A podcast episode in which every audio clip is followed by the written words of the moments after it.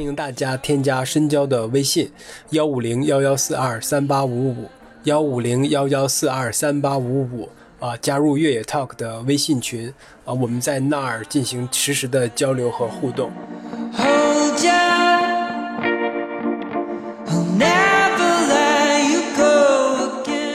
欢迎收听本期越 Talk 越野的越 Talk，我是深交。那今天呢，我们请到的是蒙光富，哎，他刚刚，嗯，也不算是刚刚了，在我们这个节目录制的之前呢，应该得有两周了吧，两三周了。之前他在泰国 UTMB，这是他第一次出国参加比赛哈，就拿到了一个冠军，这个还是值得庆贺的哈。那我们先不多说关于蒙光富的一些信息，先请他跟我们的听众朋友们打招呼。Hello，朋友们好呀，我叫。蒙光富，我是来自贵州的一名选手，然后今年。呃，七月份也是刚从大学毕业，新鲜出炉是吧？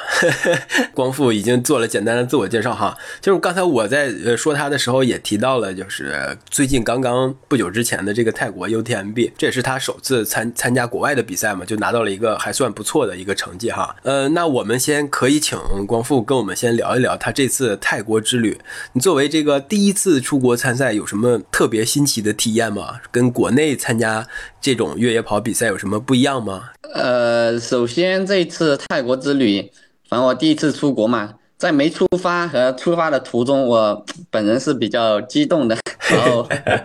就是觉得如果我们没有参加这个比赛的话，也不知道下啥时候才会出一次国。能这一次能到泰国参加比赛，确实非常的也不容易吧，办各种手续啊，然后还有那些防疫的检查啊什么的。然后最后也还是能顺利的到达泰国。我们到泰国应该离比赛就只有五六天了，因因为有去的比较早的，也适应了两段赛道，但是没有完全跑完。你觉得泰国的这个？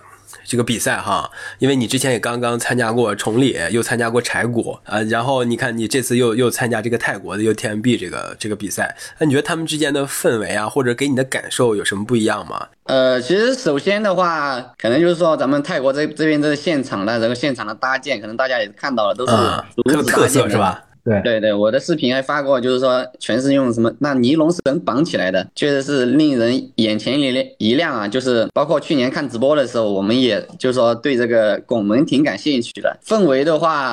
呃，都挺好的，就像国内的彩谷啊，还有对崇礼啊这些氛围都都挺好的，就大家都比较比较嗨吧，也是感觉是很久没有说又聚集有这么多人来一起说参加比赛。感觉特别享受当时在现场的那种感觉，就是作为我们像我们这种没有那么快的哈，就是普通的跑跑步的爱好者们，像跟你精英的呃跑得快的这么一个相比较来说，其实有有一些不同嘛。观感一些比赛，可能对于我们来说，就是哎更喜欢的就是这个比赛的现场呀，要要热热闹闹，就是我们这个沿途的吃吃喝喝要到位。那作为你们精英运动员，可能都是。呃，赛前甚至都有有可能，呃，就是比赛刚开始的时候，甚至都有可能比较，呃，比较，因为要要追求成绩嘛，可能是注意力很集集中的，很关注自己当下的感受的，以及赛赛道当中补给啊什么的，呃，也都会有同伴或者是一些呃配。自己的朋友给你做这种私私人的补给和让让你能够快速进出站嘛？那我不知道你有没有关注这个泰国这个 UTMB 的现场的一些补给啊啊有没有什么特特色的呀？首先呢，这一次泰国的五十公里是不允许私补的啊。然后关于这个泰国的食物的话，像去泰国之前到泰国了以后，我吃东西我们吃东西也是比较注意的，就是说也不敢乱吃嘛。就那些不熟悉的食物也没有干太多的去尝试，还是比较谨慎的。赛后以后再吃。然后因为我们五十公里的比赛是周六开始的，然后他们幺六八公里的是周五就开始了。然后我也跟着我们后卡的后勤团队一起到幺六八的前面两个点，给我们后卡的队友做了呃补给。然后在补给站的时候，我也也会去吃了一下。呃，那些补给的食食物嘛，就有些那些小零食啊什么的，我就吃了感受一下，是吧？对，然后其实我最主要的就是去喝那个组委会补给站准备的饮料，我去试了一下，就后面好像是那个宝矿力吧，然后后面试了一下，感觉还不错，还是说自己能接受的一个饮料。因为呃五十公里的比赛基本上就是争分夺秒的，补给站也可能到补给站也就是。加个水，然后又快速又要走了。之前是打算自己带几包小饮料自己冲一下的，发现组委会准备的 运动饮料 说自己能接受，后面就比赛中就没没在没在自己冲饮料了，就直接喝组委会的。宝矿力应该是全全球通行吧？不知道等你到欧洲比赛的时候，会不会 也遇到类似的呃类似的需求或者是情况？对，也会是赛前去说去试一下他这个饮料嘛，就看一下自己喝的习不习惯啊什么的。呃，其实这次咱们中国国内的呃跑者们其实去了很多哈，就是大概就有几十人嘛，是不是？所以就是在现场啊，或者是在赛前啊，也都是有一个中国感觉的或者中国氛围的，再加上东南亚的那种那种风光呀什么的，其实跟国内虽然。有差异吧，但是可能跟咱们这边的什么西南啊、云贵啊之类的，呃，也会有一些挺像的地儿，是吧？就这一次泰国的组委会还是比较重视这一次比赛，然后也很热情的欢迎我们中国的选手到泰国去参加比赛。赛前两天的时候，还邀请所有的中国跑者举办了一个欢迎的见面会，对，嗯，对对对，所有的中国选手都到现场了。当时还是看到了一些泰国的当地的表演。还有吃到了一些。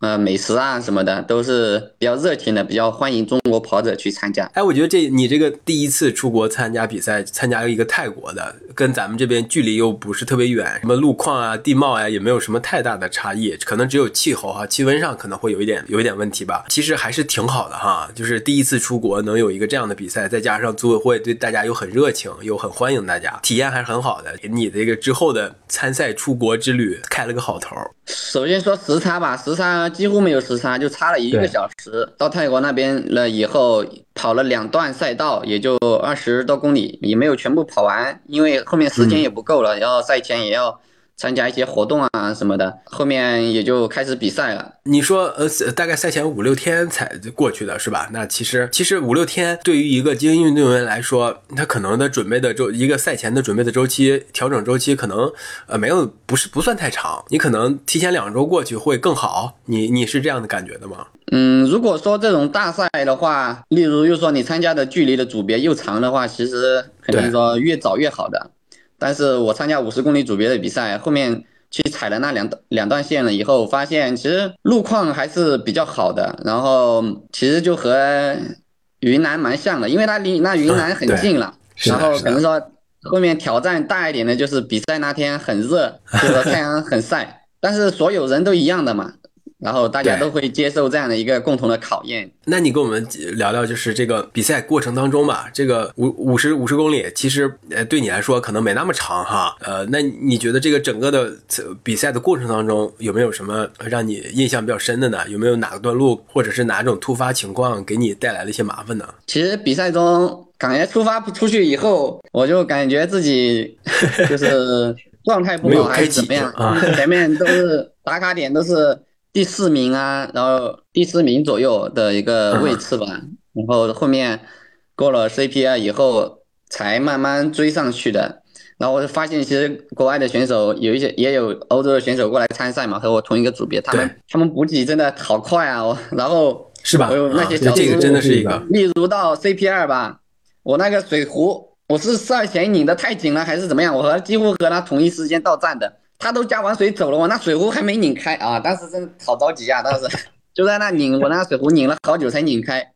拧开了以后又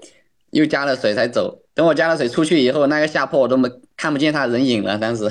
着急的，还是这些经验的问题吧。像这种突发的意外啊，肯定对你一一对你的一个心理啊，或者是一个有影响吧，会让你变得哎，我要不要速度再加快一点追一下他？那会不会打乱你的这种？既定的原有的计划的这种配速策略的，呃，其实是会有影响的，因为对，因为我们比赛节奏太快了，可能说一些小对小细节，你一个小细节的失误，如果你说整场比赛多一些这种小细节的失误的话，加起来的话，你可能后面可能就会有个一分钟左右的差距，到后面可能说这这个差距就很难很难追回来了，对。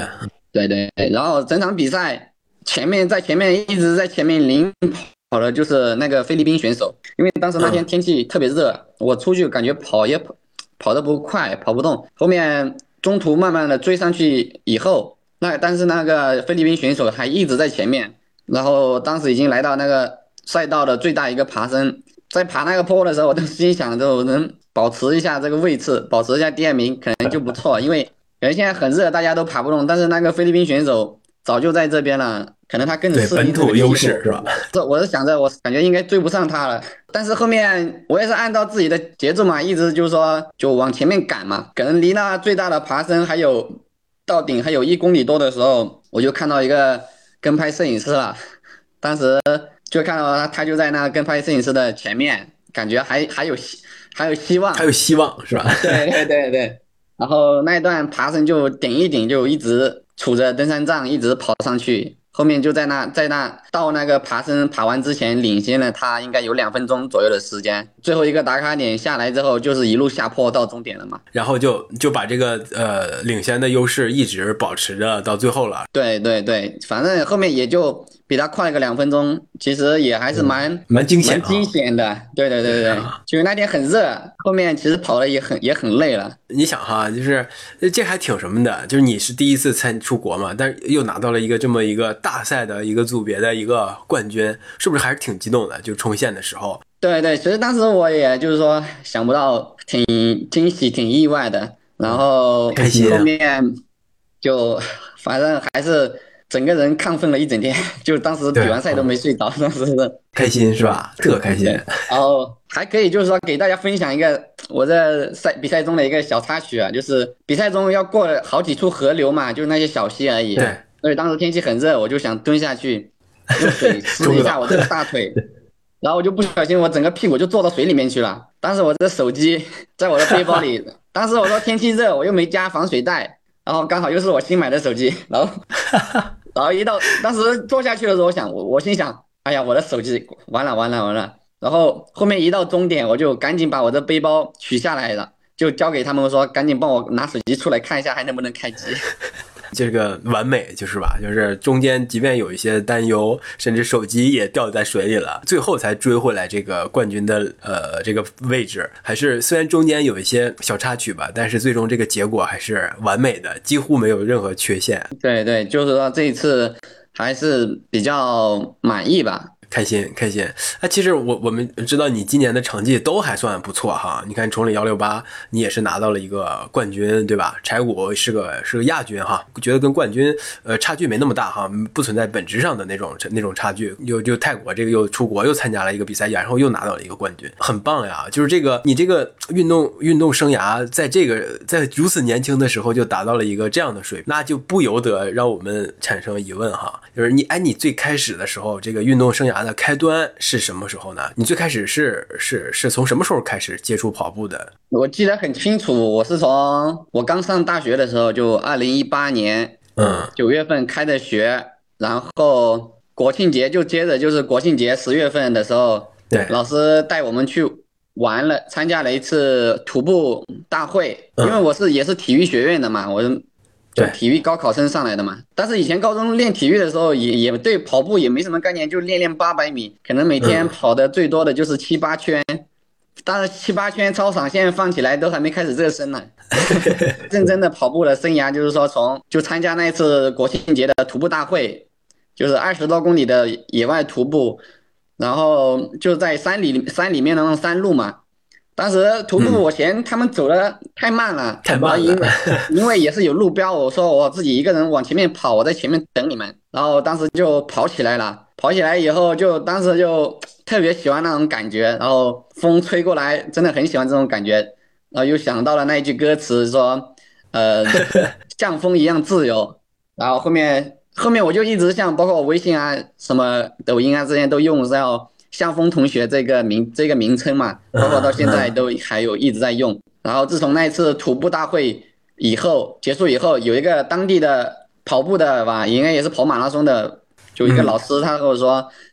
感觉你哎，跑的还不错。天赋可以啊！对对，他说感觉你跑的还不错，因为下个月我们这里有一场越野赛，然后后面不是加了微信，他把那个链接嗯发给我了以后，当时看了就是有四十八公里和二十五公里两个组别，但是我想我第一次都二十多公里了，这报这二十五 这不得公里40公里啊然后就报了四十八公里，然后我记得很清楚，那场比赛是十一月十一日，国庆节回去以后就开始为此训练。然后就开始呃检索，就是说在通过微信啊这些检索越野跑的关键词，然后就开始了解的这项运动，就准备了一个月就去参加了。就首野吧，第一场比赛就是开从越野跑开始了。听听你说是第一次是参加徒步大会，哎，你记不记得你当时穿的是一些什么装备呢？就是日常徒步的装备吗？是有越野跑鞋或者登山鞋吗？我记得很清楚了，我当时背了一个很大的书包，然后里面装了点水，装了点吃的，然后穿了郊游去了是吧？穿了一件普通的那种棉质的长裤，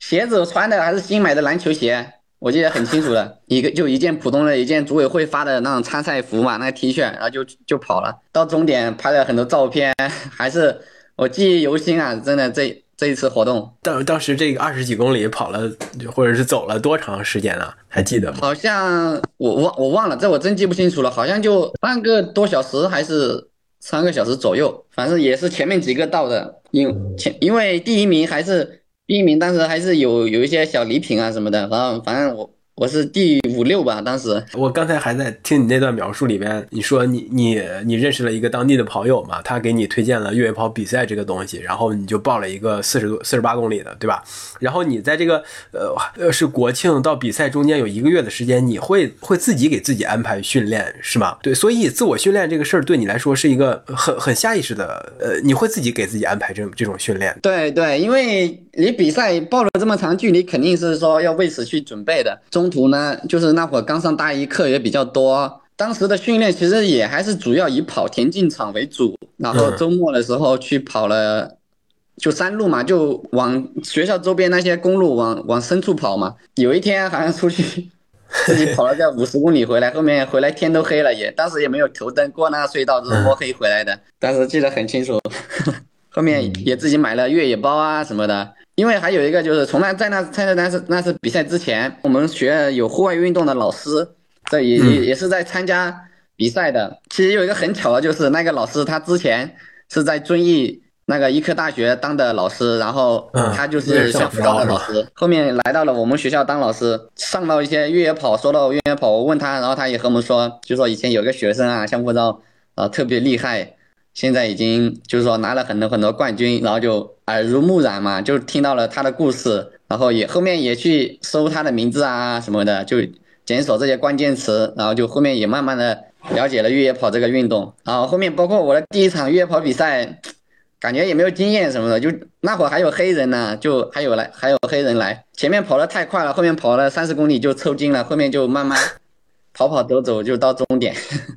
也没拿到什么好名次。呃，不过你像你说，哎，跟那个向福昭还有一个这样的一个呃一个交集哈，也是很很有意思。然后你也没想到，几一一年以后，你就跟向几年以后，你就跟向福昭成为了队友，是吧？这个也还是挺神奇一件事儿。从那一次首野十一月十一号那次比赛开始以后，就从此一发不可收拾了嘛。后面就贵州有一些比赛，哪里有比赛就就去参加，哪里有比赛就去参加。中途的话，也是因为根据自己的课程，然后平时自己训练一下什么的，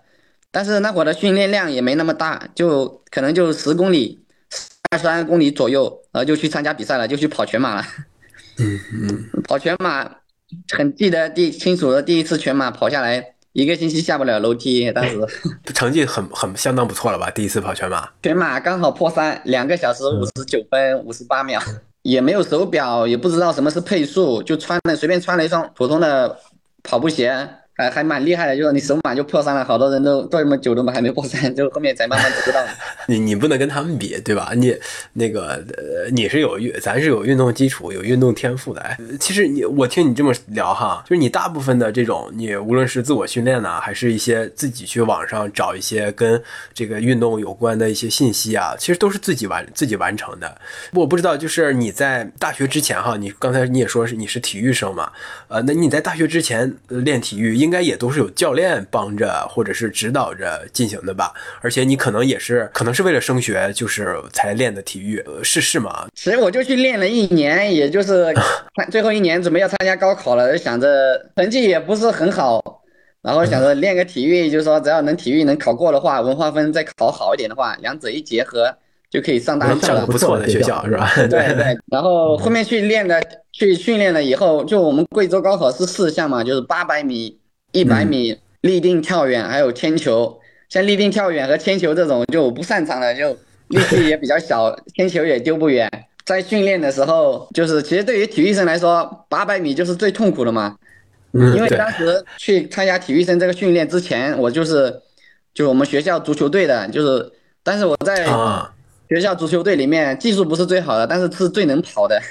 可能说也是有一些基础吧。就那你觉得你这个一年的一个训练对你对你打下这个运动基础是有帮助的吗？呃，有帮助了，有帮助了。因为嗯从平时的测试来看的话，我历尽三级跳和铅球就是勉强能及格的。如果是嗯科勉强及格的话，是过不了那个？就体育高考的那个分数线的。就我就是只能说稍微能跑一点，就每一次可能说结束了以后，教练安排个定时跑啊，或者说跑个三五公里这种定圈跑啊什么的。一到跑这种八百米的时候的项目的时候，就那些同学要么就请假上厕所，要么就悄悄溜去打篮球了。就每一次就是我就是最认真完成的那一个人，然后就是想着我只能靠说这边多拿一点分来补弥补那边弱的，然后争取着后面这个体育高考的分数能达标。而且我刚才听听你聊，哎，你那个给自己安排训练嘛，就是为了准备一些，无论是马拉松啊，还是一些呃五十那个第一次的四十四十多公里的那个越野赛，你都哎你你在日你都会给自己安排这种日常训练。其实这个这个其实对一个呃刚接触某一项运动或者刚接触马拉松或者越野跑的运动的人来说，是不是好多人可能都不会像你这样给自己安排一个相对来说比较规范呐、或者是一个比较持续去的这么一个计划，就是为了准备这个比赛。我我接触到的好多朋友哈或者人哈，就是可能在第一个马拉松之前，可能呃不不太谨慎的，呃也不会给自己安排一个甚至长距离训练，可能每天也就是一个呃十公里啊或者五公里，因为有跑运动习惯什么的，呃不会给自己安排像你这种，哎你还去跑一个更长的五十公里之类的。那你觉得你这种思维啊，或者是这种想法，呃是是是下意识的吗？还是其实我觉得这个还是挺难得的哈。呃，其实我觉得我训练也不是也不规范，嗯也可以是来说的话，也是比较随意。但是那会儿是在学校的话，刚开始就只有我自己一个人跑，也是靠自觉了，嗯也是根据就是说我报的那场比赛还有多远，然后那会儿训练就是就是感觉累的时候就跑慢一点，快的时候不不累的时候就跑快一点。有时候可能说下了很晚的那种课了以后，又出去跑个半马啊什么的。但是那种爆马是可能说一个星期才跑一次啊，因为我刚开始训练的时候，可能就跑个十来公里、十一二公里就感觉就已经很多了。给自己定的计划就是说可能就是比较随意，没有那么规范吧。呃不不过你这个还是呃还是那个哎那我那你之后呢？你呃随随之之后呢有有因为你你你越来越对这个项目感兴趣了，然后也在比赛中取得了一定的成绩，对吧？可能信心也会变得更好一点，也跟那个圈里面的朋友们也认识了，可能对这项运动的理解也越来越深越深了。那那你之后的训练的规划也呃是会有更系统性一点的吗？也是自还是自己训练，还是跟呃老师啊或者是一些呃其他的朋友给你指导训练呢？一八年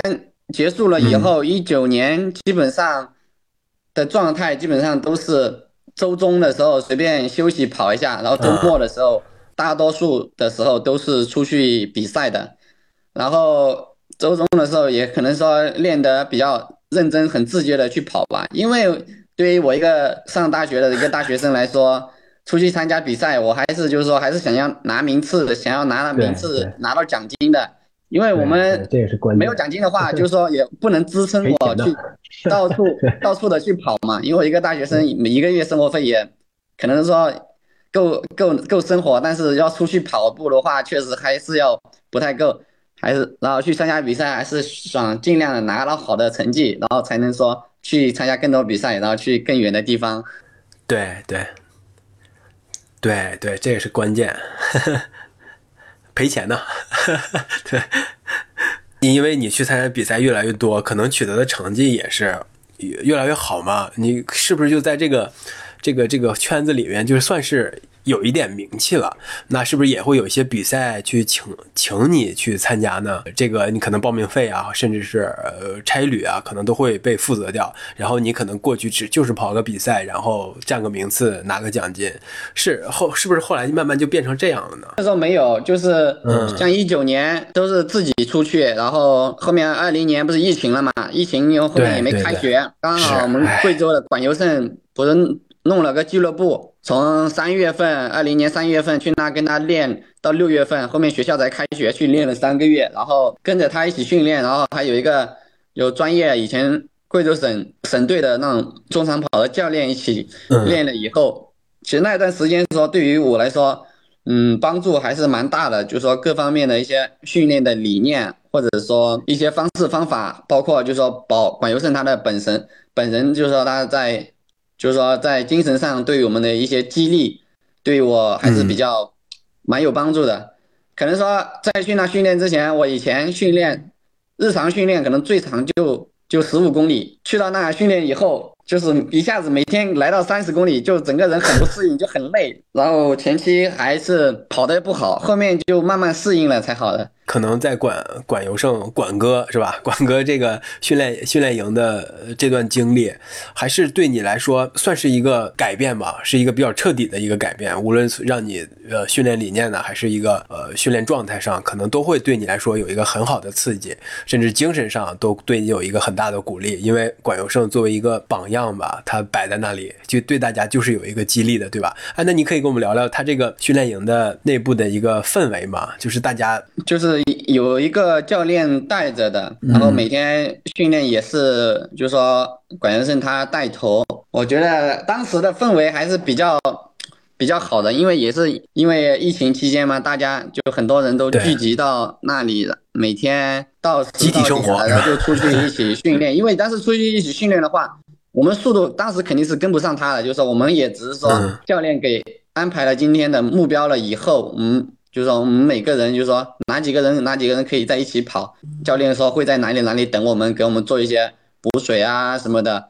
然后当时感觉整个氛围还是比较融洽的。然后在那每天大家一起吃饭，我觉得那段时光是让人比较怀念吧，还是。真的对，也也很开心嘛，是吧？就是很单纯、很纯粹的三三四个月的生活，就不只是让你在成绩上和呃运动的理解上有了增增加，就是这种简单的。集体的这种生活，然后目标明确，然后能每天都看到自己的进步，也每天能看到自己的提升，这个还是挺让人觉得这个这段生活是有价值的。是的，是的。那那个训练营的一个训练条件怎么样呀？就是是不是也跑土土路呀？海拔条件也都不错吧？海拔可能一千七八吧，现在我都有点忘了。然后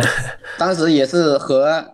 因为那边是有个大学城，也是。和人家高校合作，然后我们也能就是说都能到到田径场里面去，然后每天的强度，每周的强度课能到田径场，然后平时就是上午的时候可能以跑公路为主，然后周中的下午的放松慢跑啊，有那边有有一个公园嘛，就可以跑跑一跑草坪啊什么的。嗯，当时的条件还是可以的。那里，那你看，在这个训练呢，在这个地儿训练，可很结构化，是吧？就是每每天跑什么，然后目标也很清晰明确，呃，距离啊什么的，速度啊，要求都很规范，就很结构，很很结构化，很清晰。对对对，就是因为有教练安排，我们就是说只需要跟着教练的要求去做就行了，你就不不用多想别的啊。那就跟跟你你说，你刚才你也提到你之前的一个训练的一个状况，就之前就是可能随意一点，就。相对来说比较随意一点，就是周中干周中可能随随便便跑跑，周末可能进去跑一个比较长的或者怎么样的进山怎么样的？你觉得你自己进到这个来之后哈，首先肯定你刚才你也说了是不不适应是吧？但是慢慢的会适应了。那你呃练完了之后，你有没有感觉到你呃有什么呃特别再细节一点的一些提升和变化呢？就是你。这怎么说呢？就是可能我对于训练的，就是说那态对于态度，我觉得是最感对我影响最深刻，就是态度吧。就是平时训练比较随意，然后去看去那里看到了管哥的训练，就是说他拿那么多冠军，就看到了是应该态度和的是吧他平时日常付出的行动，就是说他为什么能那么能让那么多冠军，就是平时他训练付出的多。然后再想一下我之前的训练，就是 以前我出去比赛能拿个五六名就已经很开心了。我是记得很清楚，我到二零一九年十月份的时候才拿了第一个自己的第一个第一，还是一个三十公里的比赛。后面去拉拉拉训练以后，我觉得这影对我影响最深最大的就是他的态度和就这种精神吧，其他的你你说你之前对比这个胜利和冠军可能没有那么渴望，对吧？只不过你能拿到一个还不错的成绩，哎，就挺好了。呃是不是冠军可能没有那么那么严肃，对你来说？因为当时也知道自己的水平和啊别人的水平是有什么差距，就是我能尽量拿个好的名次就好了。就是以前出去比赛，冠军是没没怎么想过的，说实话，就一九年的时候那那一年，呃，那那其实这个转变对你来，对你成为一个相对来说比较职业的或者是比较专业的运动员，是还是很大的一个转变哈。因为你你想哈，一个作为一个职业运动员，一个专业运动员，那第一目标就是争胜呀，就是第不不不允许自己第二吧。我觉得就是在某种情况下，就是即便你你呃，当你知道你的状态、训练和自己的状当时的状态和训练的情况比较好的时候，你当你站到这个赛场上的时候，你肯定是目标就是冠军的。你拿拿你拿不到冠军，可能对你来说就是失败，就是某种程度上来说哈，咱们先不不考虑什么什么享受比赛这种这种问题。作为一个职业运动员，可能争胜是第一目标，这个是毫无疑问的。那你像你在二零一九年的时候，你没有这个争胜的想法，所以所以能也能反向说明你当时对自己以后是不是要成为一个真正的运动员是没有这一个清晰的一个想法的。那会儿因为在上大学，如果就是说我就是想着，嗯就是说就是说趁着在大学的时光，嗯，多玩玩能参加这个比赛，然后能到全国各地去看一看什么的。嗯就高中的时候，老师让我们写什么梦想啊什么的，我以前脑洞大开写了一个环游世界什么的，嗯然后我也比较喜欢拍照啊什么，然后也喜欢看风景。当时是想着趁着大学的时光，趁个周末出去比个赛，挣点生活费，然后能看到就说全国各地这些的风景啊，吃到这些美食啊，就已经很不错了。但是确实当时是没有说想到说后面可能说成为一个更专业的运动员。你看到管管尤胜那么的刻苦的训练，能拿到那么多的冠军，那个时候你会觉得，哎，我以后是不是也要成为一个职业运动员？那个时候你有已经有这种想法了吗？只是就是只是纠正了一个训练态度而已。嗯当时那个时候也还没有这种想法，只是说到后面了以后，比赛多了，可能说自己的成绩也在有一个上涨了以后，可能才会想到这个。其实包括我现在也也好，我现在因为刚大学毕业，对包括我的很多同学也是现在刚刚毕业的人，不会说一毕业就能找到自己一个理想的工作，嗯就一直干下去，干一辈子。包括我自己也一样。只是说刚毕业这一两年，我觉得我自己更多的是在做一个尝试，就说看一下能不能走得更高，或者说走得更远一些。如果说到时候没有说更好的突破的话，还是就是说要上班呀什么的。那可能边走边看嘛，毕竟是年轻人哈、是吧？对对，未来的想法也不一定现在就立刻特别的确定和笃定，多尝试，多多去感受有有意思的事情。就是现在咱们有这个条件，有这个成绩状况，那何不就先体验一下，先把这个环游世界的梦想给实现了，是吧？就 第一步已经开始了。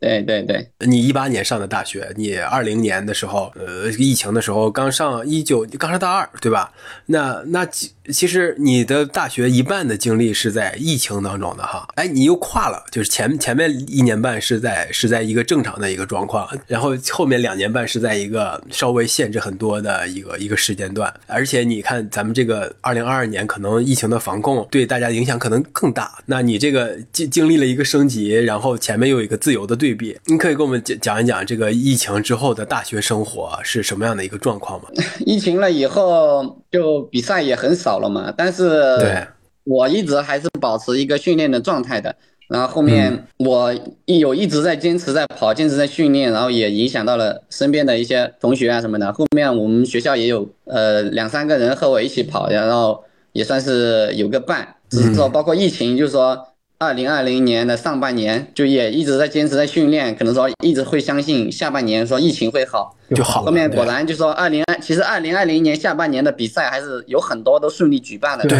对对，然后是的，是的，二零二零年下半年比了好几场比赛，蛮有意思的。就是好几场比赛都是和阿居一起比的嘛。这周他拿第一，然后下周我拿第一，我们俩老是就是在同一个组别里面比，比了好多场。二零二零年下半年的时候，印象比较深刻。比了场次多了以后，包括到现在啊。包括像去年啊什么的，去了很多地方比赛，戴个口罩，或者说有时候不戴口罩的时候，别人老是把我认成赵家驹。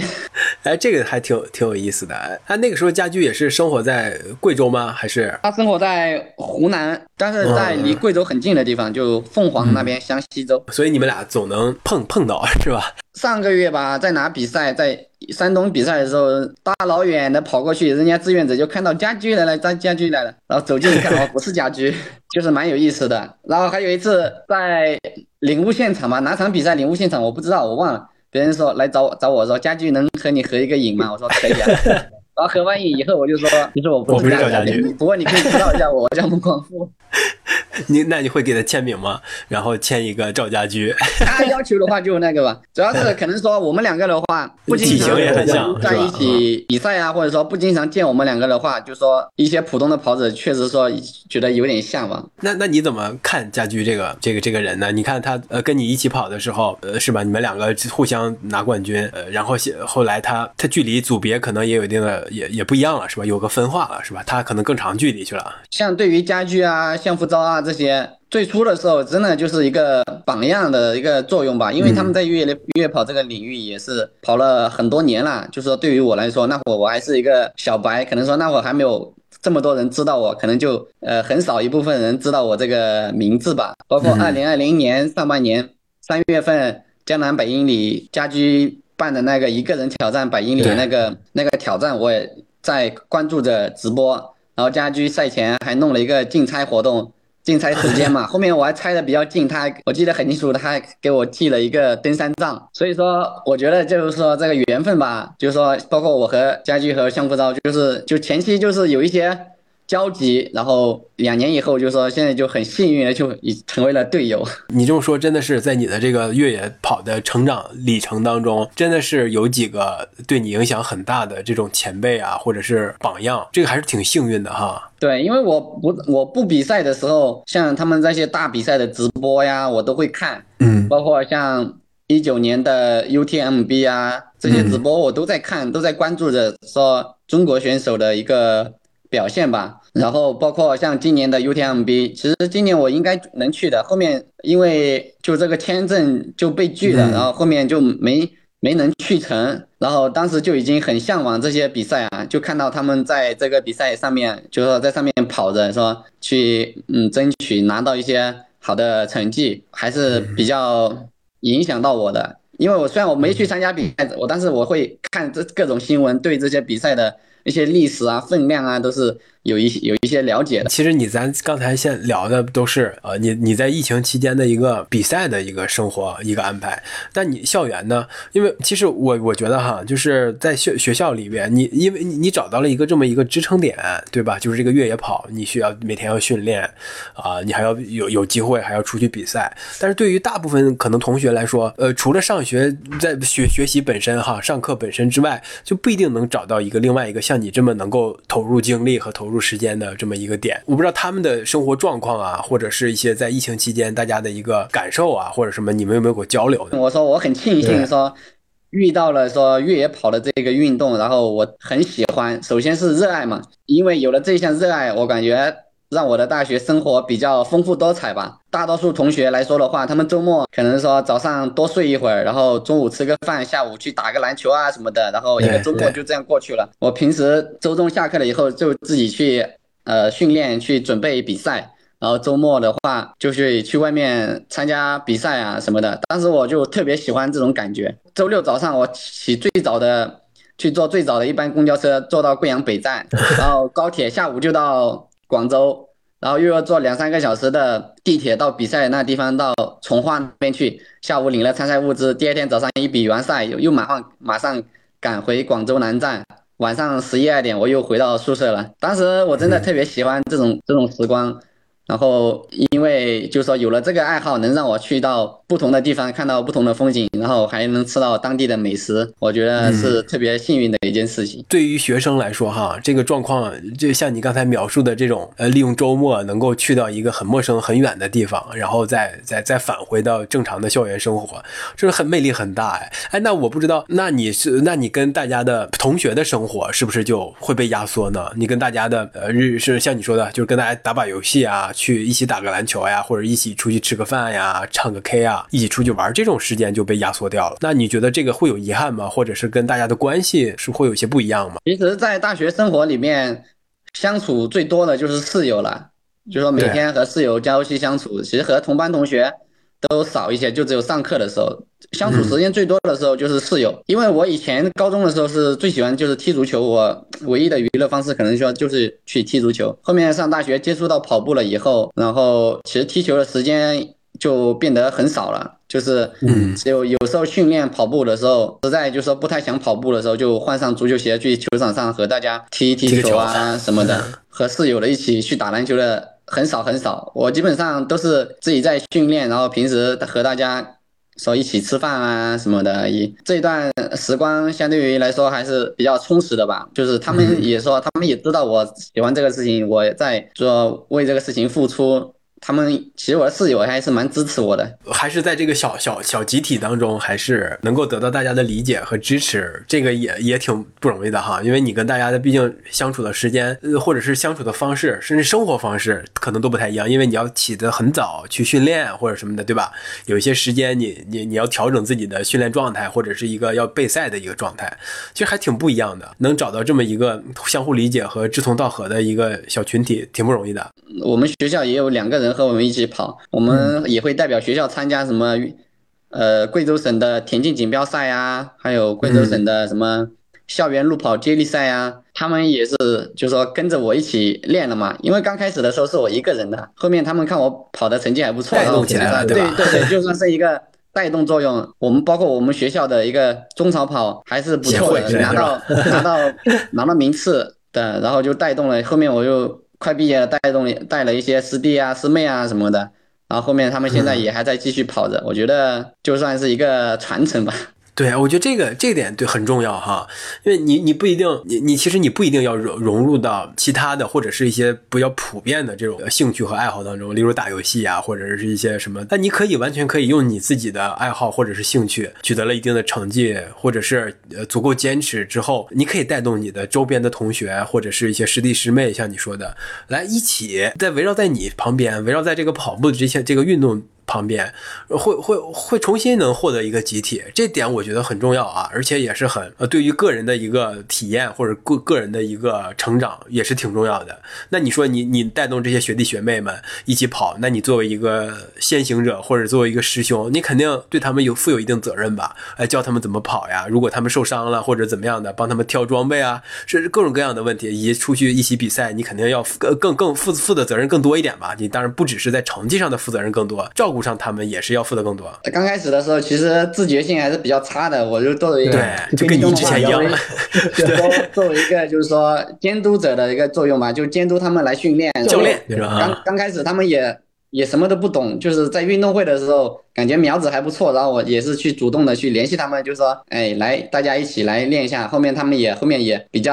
感兴趣。包括像装备啊什么的，我跑了呃一两年了，可能说对于装备啊这些都知道一点，多多少少都知道一点，会给他们建议该怎么买呀什么的。然后包括后面，尤其是像跑强度的时候，像女生啊什么的，女生跑这种速度跑的时候，就是对于我来说，可能就说是个有氧跑，我就是每天就说抽一天的时间，然后来来带女生跑一下这个强度，然后让他们就说。成绩能更快一些。然后后面我们学校第一年参加那个校园路跑接力赛，第一年第八名，第二年第三名，第三年就第二名，我就连续参加了三届嘛。呃，你又把你们学校的这么一个田径氛围和跑路跑氛围和越野跑氛围给给带起来了。我不知道你有没有自己回想过，或者是自己这么看过看过自己哈。但是说，哎，就凭你一个人，我觉得某种程度来说是凭借你一个人，你在这个领域内跑得好了，就拿到过冠军了，又接触到了这个领域那个其他的大神们或者所谓的大神们或者是偶像们什么之类的，跟他们有很近距离的接触，又知道有这么多比赛啊什么之类的，你会把这种文化哈会会带到你们学校学校去，通过你带师弟师妹这么好多主动的行为哈，就把这个把这个文化又传播到你们学校学校里来了。会你想，就如果没有你，你们可能这些师弟师妹或者周围的同学都并不一定知道越野跑什么东西。你我不知道你你是不是自己会也会也反观自己，哎，我做的还不错哎，我对越野跑的这个文化的传播，这项运动的传播也做了一定贡献。后面其实我进一直在跑，拿到了成绩还不错，以后。可能说，至少像我们这一级的同学就说，哎，知道我们这一级其他班有个同学就跑得比较厉害，然后后面也有一些老师知道我知道我了以后，也是蛮支持我的，包括像我们学校的管田径的老师呀，都是比较支持我的，就是说准备比赛的时候都会来和我一起商量说。就大家找一些同学来一起训练啊什么的，还是就知道了吧。反正说知道，大家都知道有个跑步的师兄啊，或者说同学啊什么的。然后平时我自己也喜欢拍视频啊，发照片啊，发到抖音上啊什么的。也有学校的很多同学都关注我，后面也有学校的那些宣传部的老师关注到了我，也给我做了一些采访啊，发了一些文章啊什么的，算是给大家做一个一个榜样的作用吧。对。也是一个校园名人、风云学长 之类的，算算是吧，算是吧。因为像今年代表学校参加最后一届这个大学生运动会，我参加五千米和一万米的比赛，嗯，五一万米拿了第一，五千米拿了第三。比完了，为学校代表学校比完了这场比赛了以后，第二天我就奔赴崇礼去准备崇礼幺六八的比赛了嘛。但是在比赛中还是就是心里想着，就一万米比赛就感觉心里想着。这是我为母校做的最后一件事情，就是说我一定要顶住顶住，然后后面还是就是说凭凭借最后的这种冲刺的话，然后就赢得了这个一万米的第一，哇，真的当时真的太开心了，为自己的这一个。大学的学生生涯换上了一个完完美的句号，然后第二天就坐了飞机去北京去参加崇礼幺六八嘛，然后在崇礼又拿了个冠军。对，因为之前在学校自己可能跑田径场的时候大家都一起练，但是越野跑的话，主要是大多数的时候还是我自己一个人练。然后我们学校一个训练环境的话，因为我们学校后面有一座山，呃，跑上去爬上去，然后又再往。那边往别处延伸，然后又回来一一个圈，一个圈一点五公里，然后爬升有可能就八九十米吧。反正我记得当时我每天晚上、每天下午跑个六七圈，七圈左右爬升，可能就有七八百米。包括那段时间准备崇礼幺六八的时候，就一个人下午就背着越野包、背着水，然后就一直在那上面一直绕那个圈，就一点五公里的圈。就当时这就是我越野跑的训练场地。这个叫什么？方便，就是创造一切条件去训练。这个方便，这个是真的很重要，是吧？因为就只有哪里能满足我就一个爬升的一个训练的一个需求，其他的都没有了。然后要到其他地方的话又太远，但是在学校的话这里。是最方便的地方了。加入这个 Hoka 的这个队伍哈，应该挺顺理成章的了。因为你看，你又认识项目招最开始的老师，然后又跟家居有这么这么多接触哈，可能是也很很更多有更多的机会就接触到这个品牌。或者，那你最开始跟他们接触的时候，你是没有跟品牌接触的经验吧？和 Hoka 品牌就是说接触的话，其实是从二零二零年下半年开始的，就是。二零二零年下半年那几场比赛和家居一直比，然后成绩拿的也还不错，就是也有拿过第一，也有拿过第二。那几场比赛，因为当时疫情嘛，比赛也少，然后拿的成绩也不错，然后可能就是品牌方注意到我了，然后后面就联系到我，然后就是说提出一个合作的一个这么这么一个想法，然后后面也就。顺理成章的，就因为当时也没有说其他的那个品牌了，然后我当时对于我来说，我说我能有一个品牌，就是说对于我提供一些赞助啊什么，我已经很开心了，就就感觉自己都很幸运。确实是对当时对自己的定位和自己的一个稀缺性还是没有太大的呃认知哈，就觉得啊自己也没有什么了不起的，就为什么会有一个品牌来赞助我就就很很不错了，对吧？大概是这样的一个心态。当时确实是这样想的，然后后面，嗯然后相夫刀也在在队里面了嘛。然后嗯二一年四月份的时候，三月份就拍了一个呃集体照啊，也还是宣、嗯宣宣传的照片，然后就算是正式加入了胡卡。然后后面其实我们老师知道了以后，也还是蛮开心的，就是有好几个老师嘛，就平时给我们上课的老师，因为也知道我平时自己在学学校训练的时候，太阳那么大，就是说不无论太阳大还是下雨啊什么的，冬天啊什么的，就很多时候一个人就是在操场上就跑圈，一跑一跑就是跑一一两个小时。其实有很多的时候就，尤其像冬天的时候，其实操场上那个田径场上就我一个人的，很冷的时候就一个人在那跑。然后老师知道了以后还是蛮开心的，就感觉就有有所得了是吧？对对对，了是吧？说付出了就有收获了，有收获了当时也替我开心。包括我们那我们项目招那老师，包括也是后面我的导师嘛，我们他们也是蛮蛮开心的。到到时候能有一个品牌的赞助，支持，包括这次毕业了以后啊，这次毕业了以后，毕业我们吃吃饭的时候，那老师都说啊，蒙光富刚开始上大学的时候还问我是越野跑怎么跑，到现在毕业都成为一个越野跑大神了。然后也包括说刚开始的时候，他给我们讲相夫招的故事，然后很多年也以后，就说自己努努力了以后，就和相夫招成为了队友，然后感觉也很神是缘分奇啊啊，真的对啊，真的特别神奇。很神奇。你自己回顾一下这这几年的一个经历，啊大概得四五五六年了，其实也挺神奇的哈。从最开始是那个样子，然后现在又是这个样子，跟过去的心目中当中的一些偶像或者是榜样，能够有如此近距离的，或者是甚至就是成为他们其中的一员，这个对一个人来说鼓励太大了。就是说你你你相信自己，哎，通过努力，然后通过付出，呃，去获得了很好的一个结果，然后跟偶像或者跟榜样能够能够站在同一条线上，或者是同一个空间里，然后甚至是参加同一场比赛，甚至跟他同场竞技，这个就很很神奇。不止对你自己，其实可能在外人来，你把这段故事分享给其他人听，其他人也会觉得，哎，真的这个是真的是一个很美好的一个故事，就是一个理想实现的一个过程。后面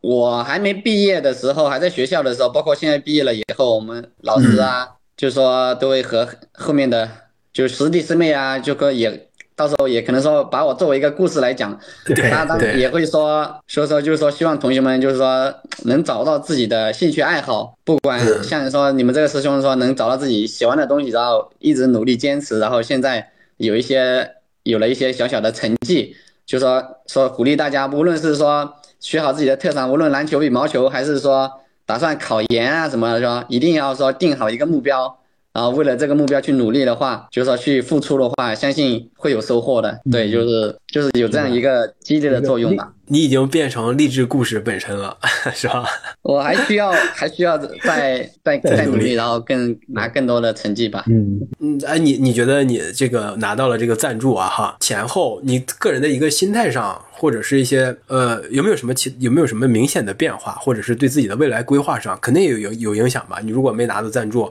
肯定也不会想的那么远，我还我要不要再是吧？就是成为一个职业运动员，还是那个话题，对吧？对自己的定位或者自己的期许，心态和定位啊，这些都是有有影响的嘛。然后就是说，包括没没有赞助之前，自己想跑那比赛，想跑那个比赛，拿到什么成绩，也是尽心尽力啊什么。但是有了品牌的、呃支持了以后，就是说可能有了品牌的支持了以后，可能说对于自己也会有压力了嘛。可能说对，对自己的成绩的要求会更高。，对，对，然后包括像到现在出来泰国比赛啊什么的，有了品牌的支持了以后，我能能给我就是说我能到更远的地方，就是说包括出国去参加一些比赛。但是出去参加比赛的话，可能说还是嗯比较看重成绩啊什么的，就是说好不容易出来，但是当然自己要表现好，然后说平时自己的压力可能也会变大了一些，没有说像以前那么随意，放松了，放松随意了的嘛。然后说平时可能说对于自己的要求更加的严格了吧，要要求严格了以后，跟着品牌一起出去参加比赛的话，就是说能争取能拿更多的好成绩来就回馈给品牌吧。呃，肯定你是是是一个一个鼓励，这肯毫无疑问的哈，你被认可了，被就主流认可了。当然，你甚至给你带来一些曝光呀、知名度啊什么的，你都会变得更好。当然，与此同时会带来压力，呃，会让你觉得，哎，我出去比一个赛就必须得拿到一个相对来说比较好的成绩，既是对品牌负责，也是对自己负责。那其实跟之前的放松心态是不太一样的哈。那你你你你习惯这种压力吗？或者你喜欢这种身上背负一些责任的感觉吗？我觉得现在这种状态还是蛮好的，因为。呃，有了这种品牌的支持，然后当然也有了压力了。以后就是说有压力才有动力嘛，可能说才会促使我这样，我更加的去努力的训练。包括说未来我会可能说有有了品牌的支持，把我就说带着一起到法国去参加 UTMB 啊什么的。是的，是的。就算就是说有了品牌了以后，我可能说我对于自己的成绩有了更更高的要求，就说未来可能说争取能拿到 UTMB 的前三名，甚至能拿到冠军啊什么的。这就是。呃，未来的目目标吧，说有了压力了以后，会促使我更加的努力的去训练，想争取能拿到更多的好成绩，然后有了更多的好成绩了以后，才会有更多的机会到全国、全世界各地去参加比赛吧。这个距离你这个环游世界的梦想是越来越近了哈，毕竟全世界都有，各处都有越野跑比赛，对吧？对于我自己来说的话，能接触到这项运动，然后现在。有了一些小成绩，然后有了品牌的支持，能到国外去参加比赛，对于我来说，我是真的真的非常的开心。因为我自己也本人我也比较喜欢拍照，喜欢记录啊什么的。在我没跑步之前，也拍了很多照片，也需要去看风景啊什么的。然后现在有了接触了接触到了这项运动以后，然后又有了品牌的支给我的支持，我以后可能说有机会能到。世界更远的地方去参加比赛，然后又能看到地方不同的风景，然后吃到当地的美食，我真的特别特别的高兴。然后包括我自己，我也有一个跑步的名言，我就就说自己一个座右铭吧，就是叫以跑步的名义看世界。我已经用了很多年了，就是真的特别幸运。能接触到这项运动，你短期的目标可能还是生活的主线还是放在越野跑这个这个项目当当中哈，甚至呃已经算是准职业的了，能够提供你一些生活上的一些支持，对吧？然后有品牌或奖金什么的，对，这样，呃，但是刚才你也提到了，说你未来具体会不会一直在这条路上走下去，可能也不太一定，呃，毕毕竟现在还年轻嘛，先多尝试，看自己能达到什么高度之后，可能还会有一些重新的判断或者重新的选择，但你。会不会现在在越野跑的同时，也会做一些其他的东西呢？就是呃，你看你当你是学生的时候，越野跑是你的兴趣，你还在这个兴趣上取得了很好的、很好的那个什么、很好的成绩。那你现在可能职业就算是越野跑了，那你会不会在越野跑之外，还会有一些其他的兴趣，或者是一些对自我的规划和安排呢？呃，其实我说一下我最初的想法啊，就是我当初学体育的时候，我最大的目标就是我想着我学学体育，上个大学。然后以后能回我老家的县城当个，嗯，最好的话是能当个高中的体育老师，又继续带着其他人一起训练去参加体育高考。我觉得这已经是我最大的梦想了。然后后面现在就说能参加，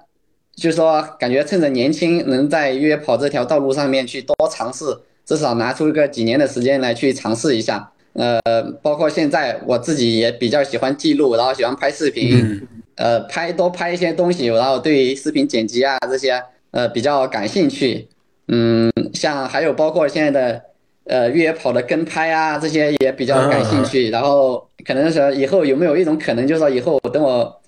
不比赛了，可能也退居幕后的话，也去 做关于这些跟拍啊或者一些视频直播啊这些相相关方面的工作，也算是呃，在自己热爱的这个是这个领域里面继续。去发光发热吧，就是现在是目前目前是这样想的，但是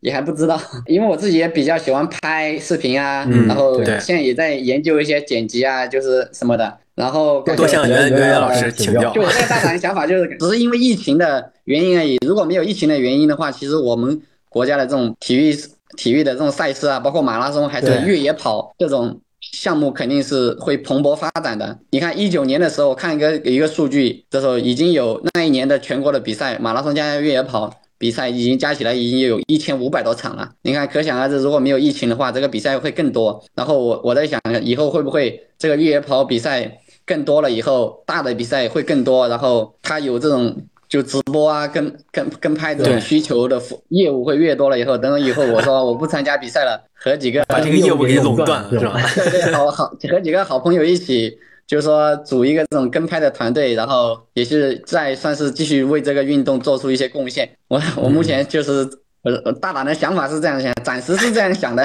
多跟袁老师沟通，他也需要跟拍服务啊，是吧？目前的重心还是说呃，比赛目前的重心肯定还是说先努力训练，然后先。把自己的成绩提升，然后看一下自己能能拿不能拿到，希望自己能拿到更多的好成绩。这个事情的话，可能说这些就是现在一些慢慢积累的这些相关方面的一些知识啊、一些东西啊什么的，到后面的时候时机成熟的时候，可能说有机会实现的话，就去就去实现吧。我觉得这个规划也是不错的，就是基于自己的兴趣爱好，又找到了一个新的兴趣爱好。